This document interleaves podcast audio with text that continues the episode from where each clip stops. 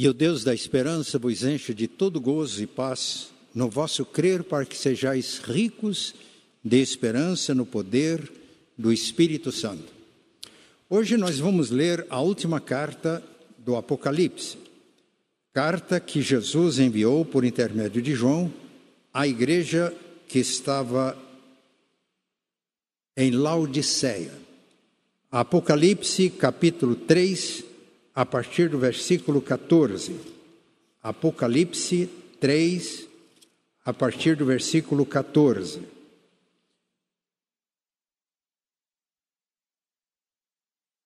Ao anjo da igreja em Laodiceia escreve: Estas coisas diz o Amém, a testemunha fiel e verdadeira, o princípio da criação de Deus. Conheço as tuas obras que nem és frio nem quente. Quem me dera fosses frio ou quente. Assim, porque és morno e nem és quente nem frio, estou a ponto de vomitar-te da minha boca. Pois dizes: Estou rico e abastado, e não preciso de coisa alguma, e nem sabes que tu és infeliz, sim, miserável, pobre, cego e nu aconselho-te que de mim cumpres ouro refinado pelo fogo para te enriqueceres, vestiduras brancas para te vestires, a fim de que não seja manifesta a vergonha da tua nudez, e colírio para ungires os olhos, a fim de que vejas. Eu repreendo e disciplino a quantos amo. Se, pois, zeloso e arrepende-te. Eis que estou à porta e bato. Se alguém ouvir a minha voz e abrir a porta, entrarei em sua casa e serei com ele e ele comigo. Ao vencedor, dar-lhe-ei sentar-se comigo no meu trono, assim como eu venci e me sentei com meu Pai no seu trono. Quem tem ouvidos, ouça o que o Espírito diz às igrejas.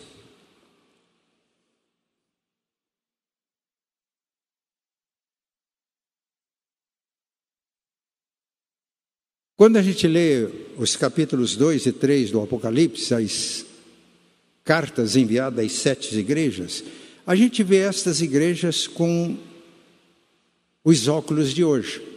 A gente pensa logo que aquelas igrejas tinham uma sede, tinham um templo bonito, tinha cultos liturgicamente bem preparados, elaborados, tinha uma organização, não é nada disso. Em nenhuma dessas cidades havia templos cristãos. Hoje, os arqueólogos, através de escavações, conseguem conhecer muitas coisas dessas cidades. Encontram é, templos pagãos, encontram, através das escavações, templos pagãos, nenhum templo cristão. No início, os cristãos reuniam-se no templo ou no pátio do templo e reuniam-se de casa em casa. Com o martírio de Estevão, a igreja perdeu acesso completamente ao templo de Jerusalém. E no ano 70 cumpriu-se a profecia de Jesus, daquele templo tão majestoso, construído por Salomão, reconstruído no tempo de Esdras e Neemias, depois adornado pelo rei Herodes para agradar os judeus, daquele templo não ficou pedra sobre pedra que não fosse derrubada.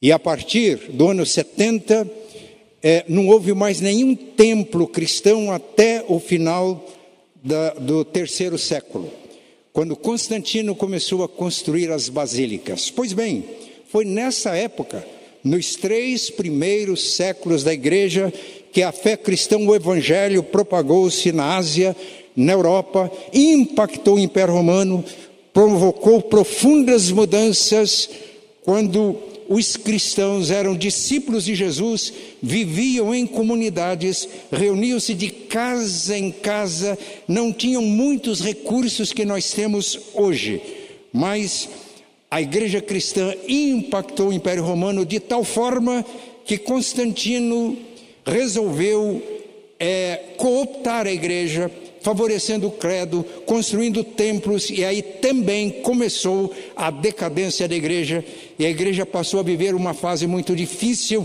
quando os crentes fiéis eram, os cristãos fiéis eram perseguidos pelos próprios cristãos, que não aceitavam a ortodoxia que era ditada pelo Império Romano e pelos bispos da igreja. Eu estou dizendo tudo isso para que a gente reflita sobre o que é a igreja em sua essência. A igreja em sua essência não é este templo onde nós estamos hoje. Ele é bonito, os nossos antepassados nos legaram isso aqui, mas o templo do Deus vivo é o coração de cada crente, é a comunhão daqueles que estou, todos estão em Cristo. E por isso, a igreja em Laodiceia não tinha sede, não tinha templo, ela funcionava nas casas, eles encontravam espaço para reunir, quando necessário, todos os cristãos de Laodiceia. Esta igreja é diferente das outras igrejas. Ela não recebeu nenhum elogio de Cristo.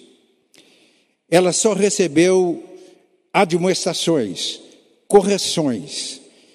E está escrito a carta foi escrita não só para a comunidade de Laodiceia, a carta foi escrita para as igrejas de todo o tempo, de todos os lugares. A carta foi escrita para a primeira igreja presbiteriana independente de Curitiba. A carta foi escrita para mim, a carta foi escrita para você. Vamos ouvir então o que Cristo nos fala por intermédio desta carta.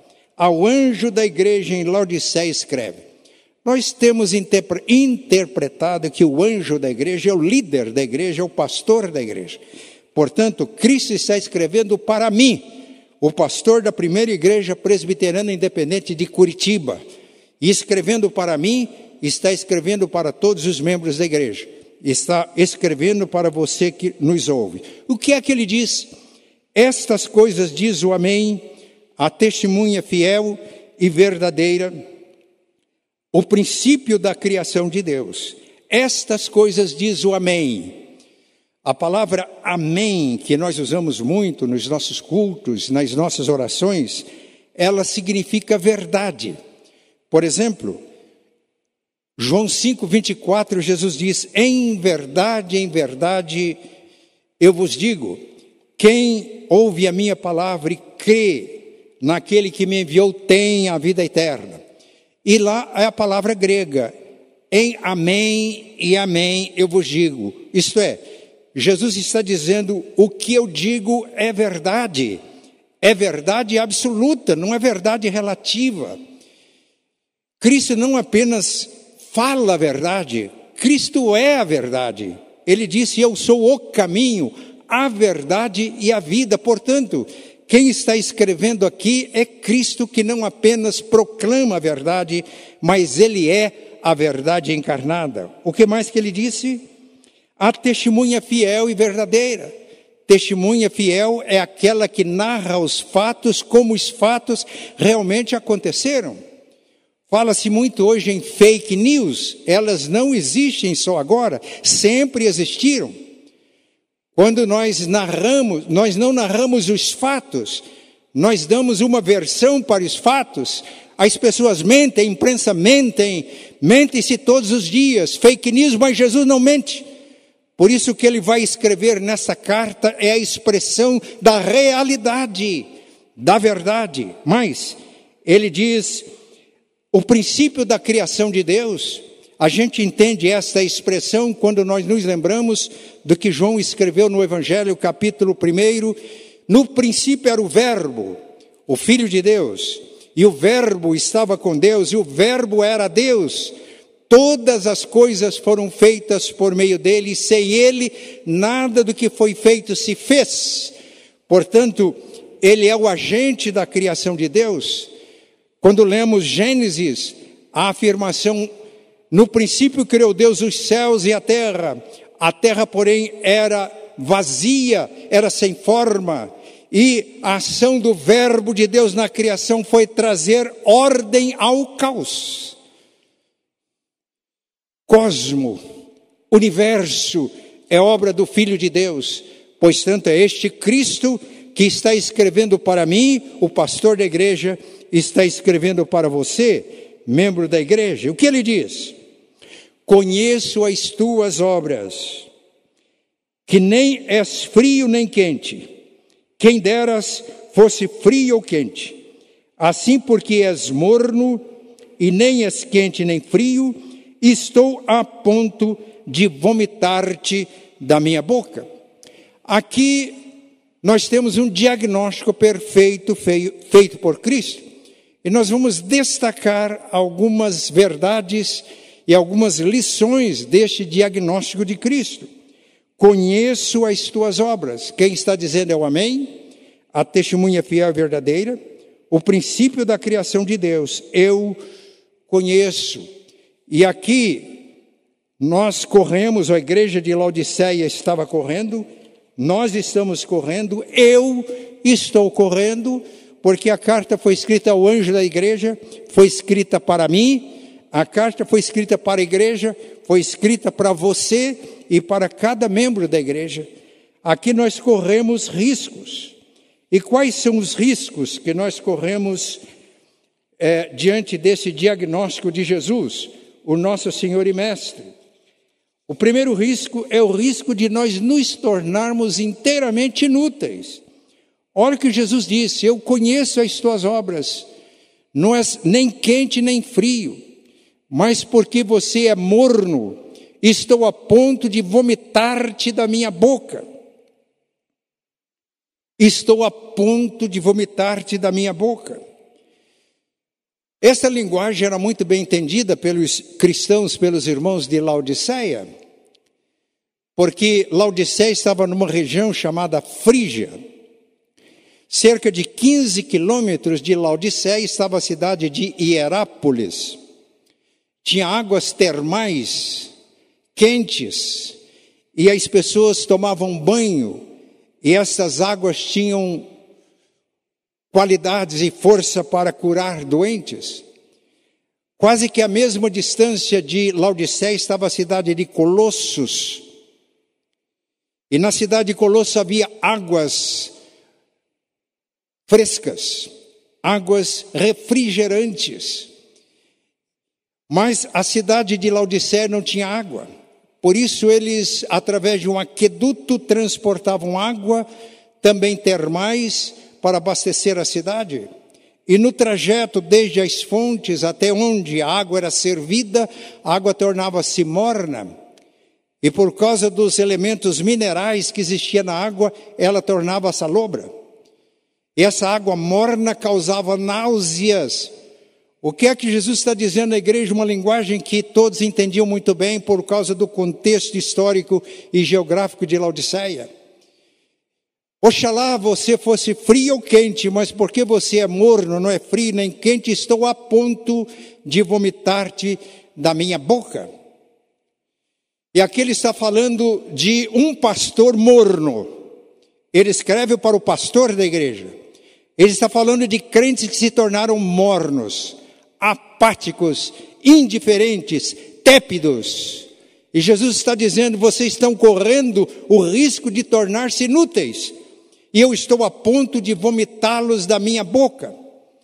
Jesus corrobora esta afirmação que ele faz agora como Cristo exaltado em Mateus 5,13. Ele disse: Vós sois o sal da terra. Se eu sou crente, se você é crente, não é que você deve ser, não é que você deve se esforçar para ser o sal. Jesus está dizendo que se você é crente, você é o sal da terra. E é o sal que impede o mundo de corromper-se, de apodrecer. Mas aí Jesus tem uma afirmação muito forte. E se o sal se tornar insípido, se ele perder a salinidade, para nada mais presta senão para ser lançado fora e ser pisado pelos homens. Esta é a palavra que Jesus está enviando a mim, pastor desta igreja está enviando a cada ovelha minha desta igreja. Se você continuar morno, eu estou a ponto já de vomitar da minha boca. Você vai tornar inútil, não presta para mais nada, senão para ser jogado fora e ser pisado pelos homens. Mas esse diagnóstico nos revela uma realidade também sombria. É a realidade da deficiência imunológica espiritual. Este era o vírus de Laodiceia, infinitamente pior do que o vírus da Covid-19. O vírus da Covid-19 ameaça a nossa vida física. O vírus de Laodiceia ameaça a alma, ameaça os cristãos mornos, téptos, apáticos, indiferentes, ameaça levá-los para a UTI e possivelmente para a morte. Qual era esse vírus? Você diz: Eu sou rico e abastado e não tenho falta de nada. Este era o vírus de Laodiceia. Laodiceia era uma cidade rica. Ela foi reconstruída por Antíoco da Síria. O nome Laodiceia, afirmam alguns historiadores, dado, foi dado à cidade de Laodiceia em homenagem à esposa de Antíoco, lá da Síria. E para agradar o povo, ele favoreceu, e a partir desta reconstrução de Antíoco, a cidade prosperou. Ela estava localizada numa rota comercial favorável. A cidade tornou-se rica, mas foi com o domínio romano, com a paz que o Império Romano proporcionou à cidade de Laodiceia, que ela cresceu e enriqueceu. Ela tornou-se tão rica que no ano 61 da nossa era, depois de Cristo, ela foi praticamente ou parcialmente destruída por um terremoto. E diferente da cidade de Sardes, que para a reconstrução contou substancial ajuda de, de Tibério César, imperador romano, os cidadãos de Laodiceia simplesmente rejeitaram qualquer ajuda do império. Eles reconstruíram a cidade. E quando a carta foi escrita à igreja de Laodiceia, já tinha passado cerca de 30 anos isso, e eles eram eles eram muito orgulhosos da sua riqueza, da sua independência, da sua capacidade, e este vírus penetrou na igreja. A cidade de Laodiceia, os cidadãos consideravam ricos, abastados, não precisamos de nada nem de Deus.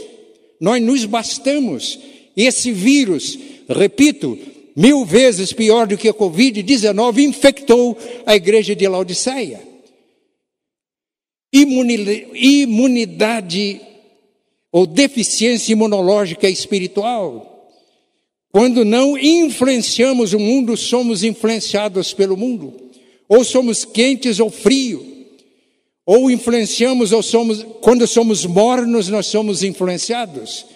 Então que Deus nos ajude, abre os nossos olhos para percebermos esta realidade. Que a força e o poder do Espírito Santo influencie Curitiba por intermédio nosso. Que as minhas ovelhas, membros dessas igrejas que estão espalhados em Curitiba durante a semana, sejam sal da terra e luz do mundo. Porque se reunir neste templo para adorar a Deus, cantar hinos, para expressar alegria, mas lá no mundo for morno, está a ponto de ser vomitado da boca de Cristo, nosso Senhor e Mestre.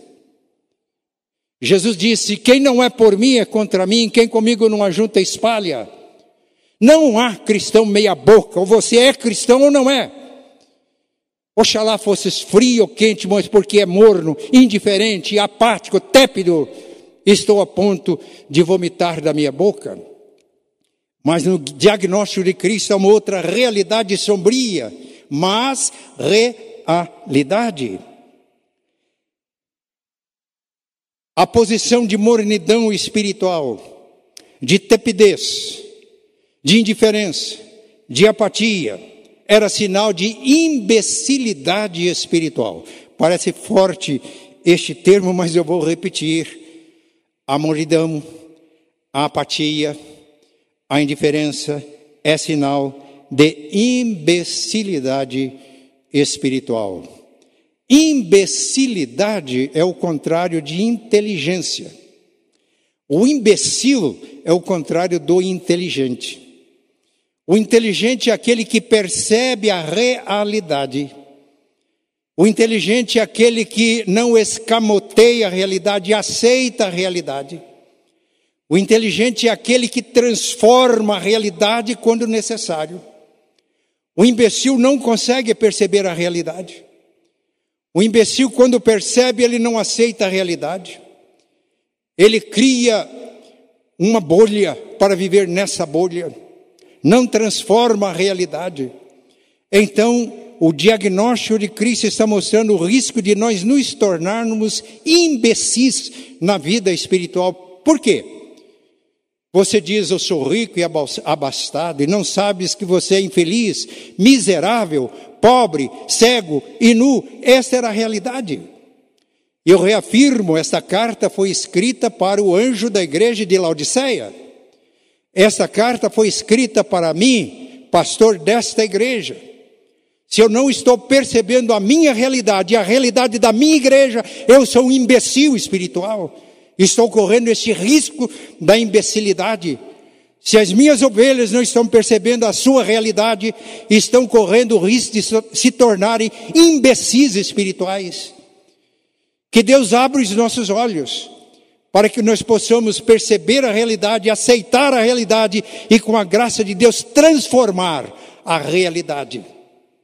No entanto, apesar deste diagnóstico tão sombrio, Parece que eu estou desanimando todo mundo, pelo contrário. Nós não podemos nada contra a verdade, senão pela verdade. Nós não podemos nada negando a realidade, mas aceitando e transformando a realidade. Por isso, este diagnóstico de Cristo é certo, é perfeito, é completo. E o objetivo dele é despertar-nos para a possibilidade da cura, porque a cura é possível. A cura é possível. E como é possível a cura? Primeiro, Jesus aconselha, ele faz um conselho. Olha o versículo 18: Aconselho-te que de mim compres ouro refinado pelo fogo para te enriqueceres, vestiduras brancas para te vestires, a fim de que não seja manifesta a vergonha da tua nudez, e colírio para ungires os olhos a fim de que vejas. Ele começa apontando a cura para uma igreja morna, indiferente, apática, tépida, que está a ponto de ser vomitada da boca de Cristo. Ele começa aconselhando. Ele podia dar ordem. Ele é o Senhor e mestre da igreja, mas ele aconselha. E qual é o conselho de Cristo? Eu te aconselho que você compre de mim. Compre.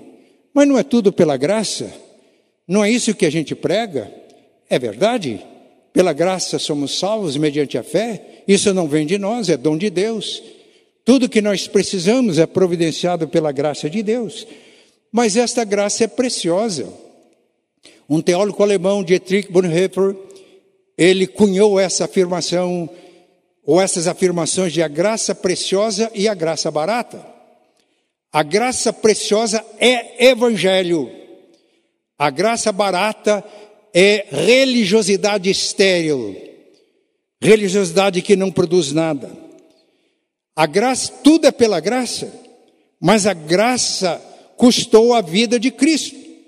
Pedro, na sua primeira carta, capítulo 1, ele escreve: porque não foi com prata e ouro, coisas perecíveis, que vocês foram resgatados da vã maneira que por tradição receberam de, de seus pais, mas pelo precioso sangue de Cristo, como de um cordeiro imaculado. Tudo que Deus tem para nós é tão precioso que ninguém pode pagar, mas Cristo paga o preço, por isso, indiferença diante de Cristo, mornidão diante de Cristo é o pior pecado que existe. Porque se a minha salvação, tudo que eu recebo de Deus, custou o precioso sangue de Cristo, como de um cordeiro imaculado, como eu seria indiferente diante de Cristo? Quando Cristo fala, compre de mim, Ele está dizendo, valorize, valorize, valorize o que eu consegui para você na cruz. Não seja morno, não seja indiferente, não seja apático. E o que é que ele aconselha a gente comprar? Vamos lá para o versículo 18. Compres ouro refinado pelo fogo para te enriqueceres. Ouro refinado pelo fogo. Onde está a riqueza que pode ser nossa? Está em Cristo. Na carta de Paulo aos Colossenses, capítulo 2, versículo 3, ele afirma: Porque em Cristo estão todos os tesouros da sabedoria e do conhecimento. Como nós podemos tomar posse destes tesouros que nós temos em Cristo? Pela fé, já vimos isso. Pedro nos ajuda na sua primeira carta, capítulo 1, versículo 7, para que, uma vez confirmado o valor da vossa fé, muito mais preciosa do que o ouro perecível, mesmo apurado por fogo, redunde em louvor, glória e honra na revelação de Jesus Cristo. Os tesouros estão em Cristo, nós recebemos pela fé, mas é uma fé que provada pelo fogo, da, provada pelo fogo, ela não é destruída, como Jó. O diabo duvidou do testemunho que o próprio Deus deu de Jó, seu servo, íntegro. Desvia-se do mal, fiel, ele diz: Ele é fiel porque o Senhor o abençoou muito. Ele pode dizer, como os laudicenses: Eu estou rico e abastado e não preciso de nada. Jó realmente era rico, mas Deus permitiu o fogo da provação na vida de Jó. Jó perdeu todos os bens que ele possuía, Jó perdeu todos os seus filhos, Jó perdeu a sua saúde. Jó perdeu a compreensão da sua esposa, que diante da provação e do sofrimento, ela disse: Que Deus é este? Amaldiçoa esse Deus e morre. E você fala como uma doida. Ele perdeu a empatia, a compreensão dos próprios amigos, ele se debateu. Mas quando nós chegamos no capítulo 42, nós percebemos que o fogo da provação não destruiu a fé que Jó tinha, porque a fé dele não estava baseada no ouro perecível, não estava baseada nas riquezas que perecem, a fé que Jó tinha estava baseada em Deus, Criador de todas as coisas. Ele demonstrou que também confiava no, no seu Redentor, ele por fim vai se levantar, ele vive.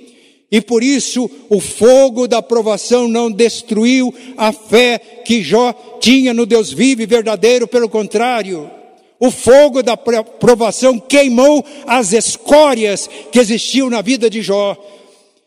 E a fé e o testemunho de Jó brilhou no meio das provações.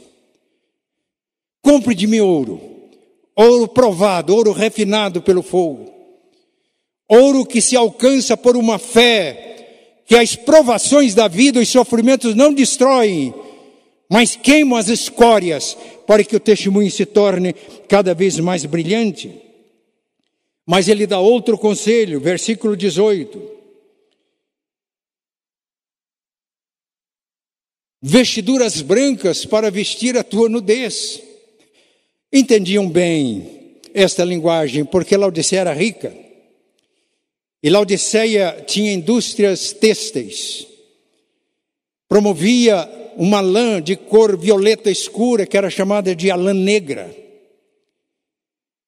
Havia exposição de modas em Laodiceia, hoje é Paris e Londres. Famosíssima pelas suas roupas. E diante da vanglória de que eu estou vestido,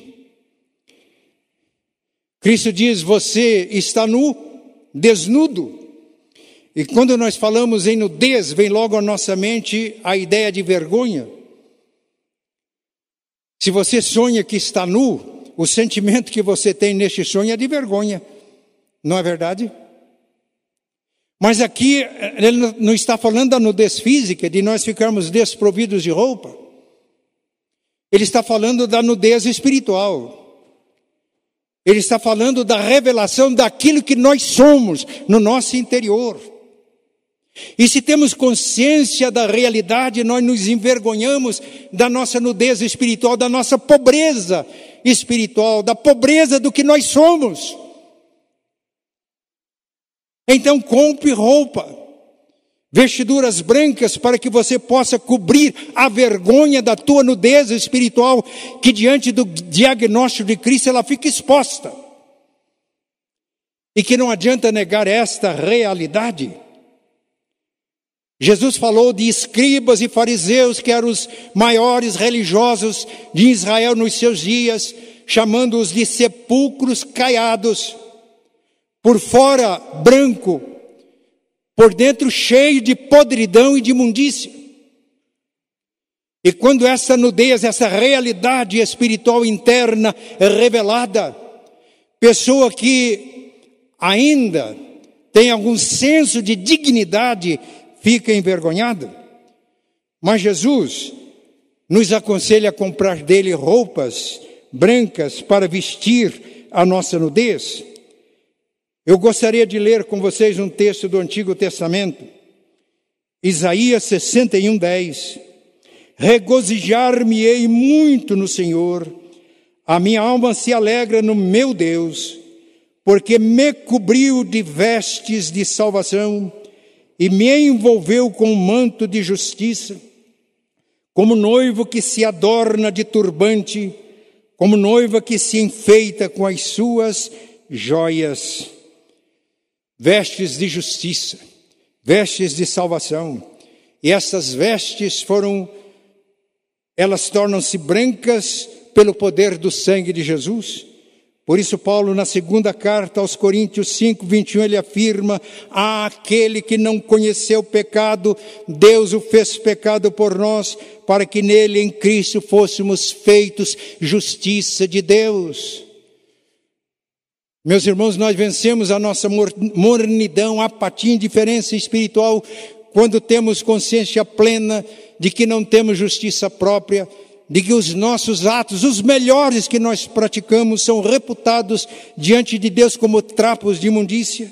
E quando conscientes desta realidade, nos voltamos para Cristo, cremos 100% em Cristo e nós nos revestimos das vestes de justiça de Cristo e nos tornamos justiça de Deus em Cristo. Como o nosso mundo está precisando, como Curitiba precisa de crentes que vestidos com as vestes de justiça de Cristo sejam justiça de Deus na sociedade, sinais do reino de Deus na sociedade. Mas isso jamais um crente morno, indiferente, apático, tépido, jamais consegue ser. Mas por fim ele aconselha a comprar colírio. Ah, os cristãos de, de Laodiceia entendiam bem essa linguagem. Laodiceia tinha uma famosa faculdade de medicina. E na região onde estava Laodiceia, a região da Frígia, tinha um pó frígio e com este pó eles fabricavam colírio que era exportado para todas as cidades da época. Eles que achavam que viam muito, precisavam do colírio de Cristo para que a visão espiritual fosse aberta. Comprem de mim o colírio. Não é o colírio de Laodiceia que resolve o problema. E se resolver, as pessoas podem até se curar de problemas nos seus olhos, mas se eles não se curarem interiormente, eles estão em trevas. Comprar o colírio de Deus. O profeta Isaías, no capítulo 1 do seu livro, ele denunciou o culto hipócrita. Ele diz: Eu estou cansado das celebrações solenes de vocês. Porque vocês vêm ao templo, celebram, mas durante a semana vocês praticam injustiça. Quem requereu que vocês entrassem nos meus átrios? Ele denuncia o luxo em que vivia senhoras abastadas de Jerusalém no capítulo 2. Ele prossegue denunciando a injustiça social daqueles que conseguiam fazer aprovar leis para favorecê-los, eles ajuntavam propriedade com propriedade até tornar-se os únicos donos da terra. Mas, quando chega no capítulo 6, há uma experiência do profeta. Ele diz: No ano em que morreu rei Uzia, eu vi o Senhor assentado num alto e sublime trono, e ele estava no templo. Ele fala dos seres celestiais serafins que proclamavam: Santo, Santo, Santo é o Senhor dos exércitos, e toda a terra está cheia da sua glória. O que Isaías não estava vendo. E quando ele teve esta visão de Deus, ele diz: Ai de mim, estou perdido, porque eu tenho lábios impuros, e eu habito no meio de um povo de impuros lábios, meus olhos viram o rei os meus olhos foram abertos. E foi aí que ele teve a experiência de perdão e purificação. Ele foi tocado nos seus lábios como a brasa viva tirada do altar e ouviu estas palavras: O teu pecado foi perdoado e as tuas iniquidades tiradas. E foi depois disso que ele ouviu a convocação. A quem enviarei que há de ir por nós? Ele diz: Eis-me aqui envia-me a mim. Isaías era um homem da nobreza. Isaías era um dos homens mais cultos dos seus dias. Isaías assistia no palácio real. Mas no momento em que os olhos de Isaías se abriram ele contemplou Deus vivo, ele teve consciência de quem realmente ele era. Mas aí foi-lhe ministrado o colírio de Cristo. Diante da confissão da sua cegueira espiritual, diante da confissão dos seus lábios imundos, a graça se manifestou e ele foi curado. Um salmo que diz: Contemplai-o e sereis iluminados, e os vossos rostos jamais sofrerão vexame. Todas as vezes que nós entendamos, achamos que vemos muito, que somos espertos, pode ser um sintoma de cegueira espiritual, de estultícia espiritual, porque diante da contemplação do Deus vivo, da luz de Cristo que brilha em nós, nós tomamos consciência da nossa realidade e compramos de Cristo o colírio. A cura é possível, primeiro ele aconselha, agora há uma advertência, olha o que está escrito no versículo 19, Apocalipse 3, 19. Eu repreendo e disciplino a quantos amo. Se, pois, zeloso e arrepende-te. Primeiro ele aconselha, agora ele exorta. Eu repreendo e disciplino a quantos amo. Se, pois, zeloso e arrepende-te.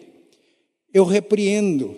A palavra repreender aqui nesse texto significa que Jesus falou de tal maneira com o anjo daquela igreja e com a igreja, ele falou de tal forma que eles podiam entender que, como estavam, não podiam continuar mais. Esse que significa repreensão. Foi assim que Deus repreendeu Davi por intermédio de Natão, o profeta. Davi cobiçou a esposa do seu soldado mais fiel. Já, Davi era rei e mandou levar a mulher para o palácio e teve relações sexuais com ela. Ela recebeu o aviso que ela estava grávida. Então, para encobrir o seu erro, ele mandou chamar o seu fiel soldado que estava no campo de batalha e determinou para que fosse para casa. Mas ele era tão fiel que ele disse: enquanto Joabe, o comandante do exército, e os meus companheiros soldados estiverem na batalha, eu não vou entrar na minha casa para comer e beber com a minha esposa, para ter relações com a minha esposa. Ele continuou e Davi, no dia seguinte, fez um banquete, deu vinho, ele embebedou-se, falou: agora ele vai. Era tão fiel que, mesmo bêbado, ele manteve a sua fidelidade ao rei. Davi fez tudo isso e para ele estava tudo bem ele cobiçou, ele adulterou, ele matou, e estava tudo bem. Deus então manda o profeta Natan. E o profeta repreende, contando uma história, mas repreende de tal maneira que Davi tomou consciência do seu pecado. E Davi disse: para este pecado a sentença é a morte. Aí o profeta diz: bem, mas Deus se perdoou, você não vai morrer. No entanto, com o que você fez, você deu oportunidade para que os pagãos blasfemassem do meu nome. O adultério e a espada não vai sair da tua casa. Você fez tudo isso em segredo, para que ninguém descobrisse. Mas o que vai acontecer com você vai ser público. E aconteceu. Adultério, espada na casa de Davi, Absalão, seu filho, levantando-se contra ele, conspirando contra o pai para tomar-lhe o trono. E quando lemos a história de Davi, percebemos que ele aceitou a repreensão, ele aceitou a disciplina, e ele expressou tudo isso no Salmo 51 que está na Bíblia. Deus o restaurou, Deus o perdoou porque ele se quebrantou. E no Salmo 51 ele disse: O Senhor não está exigindo de mim ofertas e sacrifícios, o Senhor não está exigindo de mim que eu vá à igreja, que cante hinos, que dê o dízimo, porque sacrifícios não te agradam. O que te agrada é um coração quebrantado e contrito, porque é um coração quebrantado e contrito que tem consciência da sua mornidão, da sua apatia, da sua indiferença. Um coração que toma consciência disso e na presença de Deus confessa a um coração quebrantado e contrito eu não desprezo. Por isso os salmos que Davi escreveu antes dessa passagem tão difícil na sua vida estão na Bíblia. O Salmo 51, que retrata o seu arrependimento, está na Bíblia. E o que ele escreveu depois deste acontecimento está na Bíblia, porque Davi, pela graça de Deus, alcançou a cura. Portanto, a cura para nós, a cura para mim, a cura para esta igreja. Eu sou Laodiceia. A minha igreja que eu pastoreio é Laodiceia morna, indiferente, apática, tépida, se nós não nos arrependermos, se nós não aceitarmos a repreensão que vem do Cristo exaltado, ele faz isso com amor, com ternura, talvez ele não faça com a veemência com que estou fazendo nessa pregação.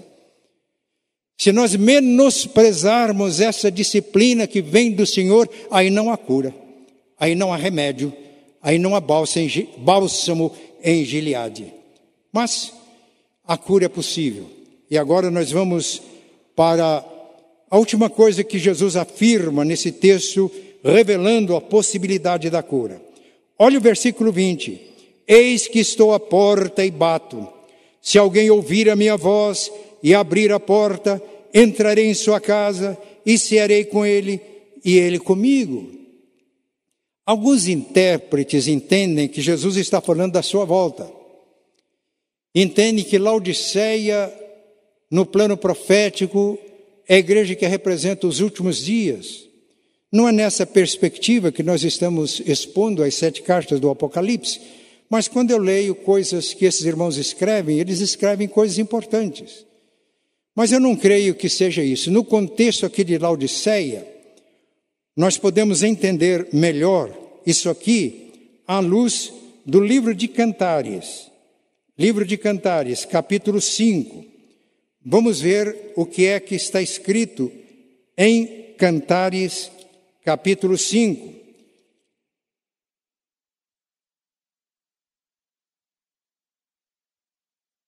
Eu dormia, a igreja falando, mas o meu coração velava. Eis a voz do meu amado, que está batendo. Abre-me, minha irmã querida minha, pomba minha, imaculada minha, porque a minha cabeça está cheia de orvalho, os meus cabelos das gotas da noite. Eu gostaria de dizer para os irmãos que o livro de Cantares, no livro de Cantares, o autor canta as belezas do amor conjugal. Mas a Bíblia usa o amor conjugal como um símbolo, o relacionamento conjugal como símbolo do relacionamento de Cristo com a igreja. Juninho de todos os relacionamentos humanos, não há relacionamento mais íntimo do que o relacionamento conjugal. Eu não sei se muitas pessoas me conhecem, mas a Eloá me conhece. Se tem algumas virtudes, ela conhece. Mas conhece também os defeitos. Hoje a Sofia foi, Sofia não, a Cíntia, foi comigo buscar, e tinha esqueci os óculos lá em casa. Na hora que ela entregou os óculos, ela olhou para Cintia e disse: Esse marido me dá trabalho. Ela me conhece. de todos os relacionamentos humanos, o mais íntimo é o conjugal. Por isso, a Bíblia usa o relacionamento conjugal para nos falar do mistério da comunhão de Cristo com a sua igreja. Então eu creio que Jesus, ele tinha esse texto de cantares em mente. Agora vamos ver a resposta da noiva, da igreja. Já despi a minha túnica, hei de vesti-la outra vez? Já lavei os pés, tornarei a sujá-los? O meu amado meteu a mão por uma fresta e o meu coração se comoveu por amor dele. Levantei-me para abrir ao meu amado. As minhas mãos destilavam mirra e os meus dedos mirra preciosa sobre a maçaneta do ferrolho. Abri ao meu amado, mas ele já ele se retirara e tinha ido embora. A minha alma se derreteu quando antes ele me falou. Busquei-o e não o achei, chamei-o e não respondeu é a voz de Cristo. Cristo não desiste da gente. Aqui está a nossa esperança, a possibilidade da cura da igreja de Laodiceia e a possibilidade da cura da primeira igreja presbiteriana independente de Curitiba.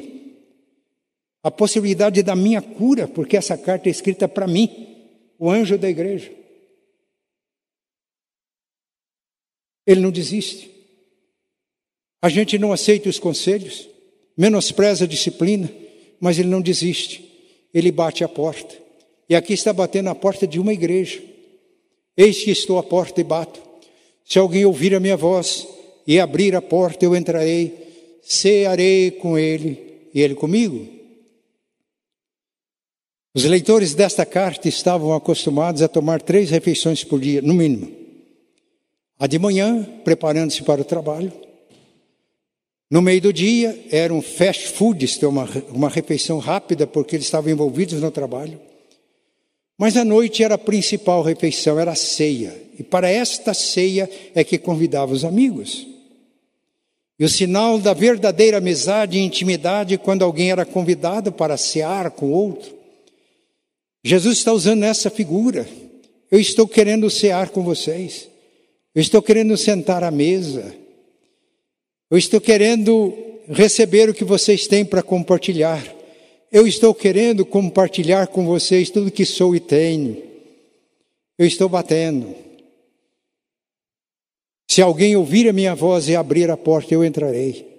Vamos cear. Comunhão íntima com Cristo. Ele não desiste. Por isso, nós só não seremos curados se resistirmos os conselhos de Cristo, se menosprezarmos a repreensão e a, e a disciplina de Cristo.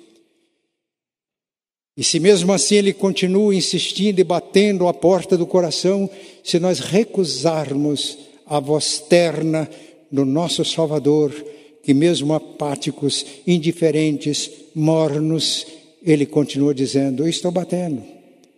Se você abrir, eu vou entrar. Cear com você, você vai cear comigo.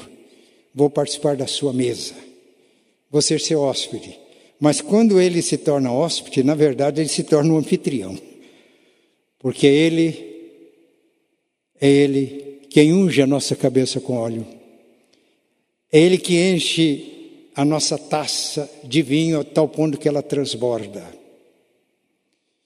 Ele, na verdade, torna-se o anfitrião.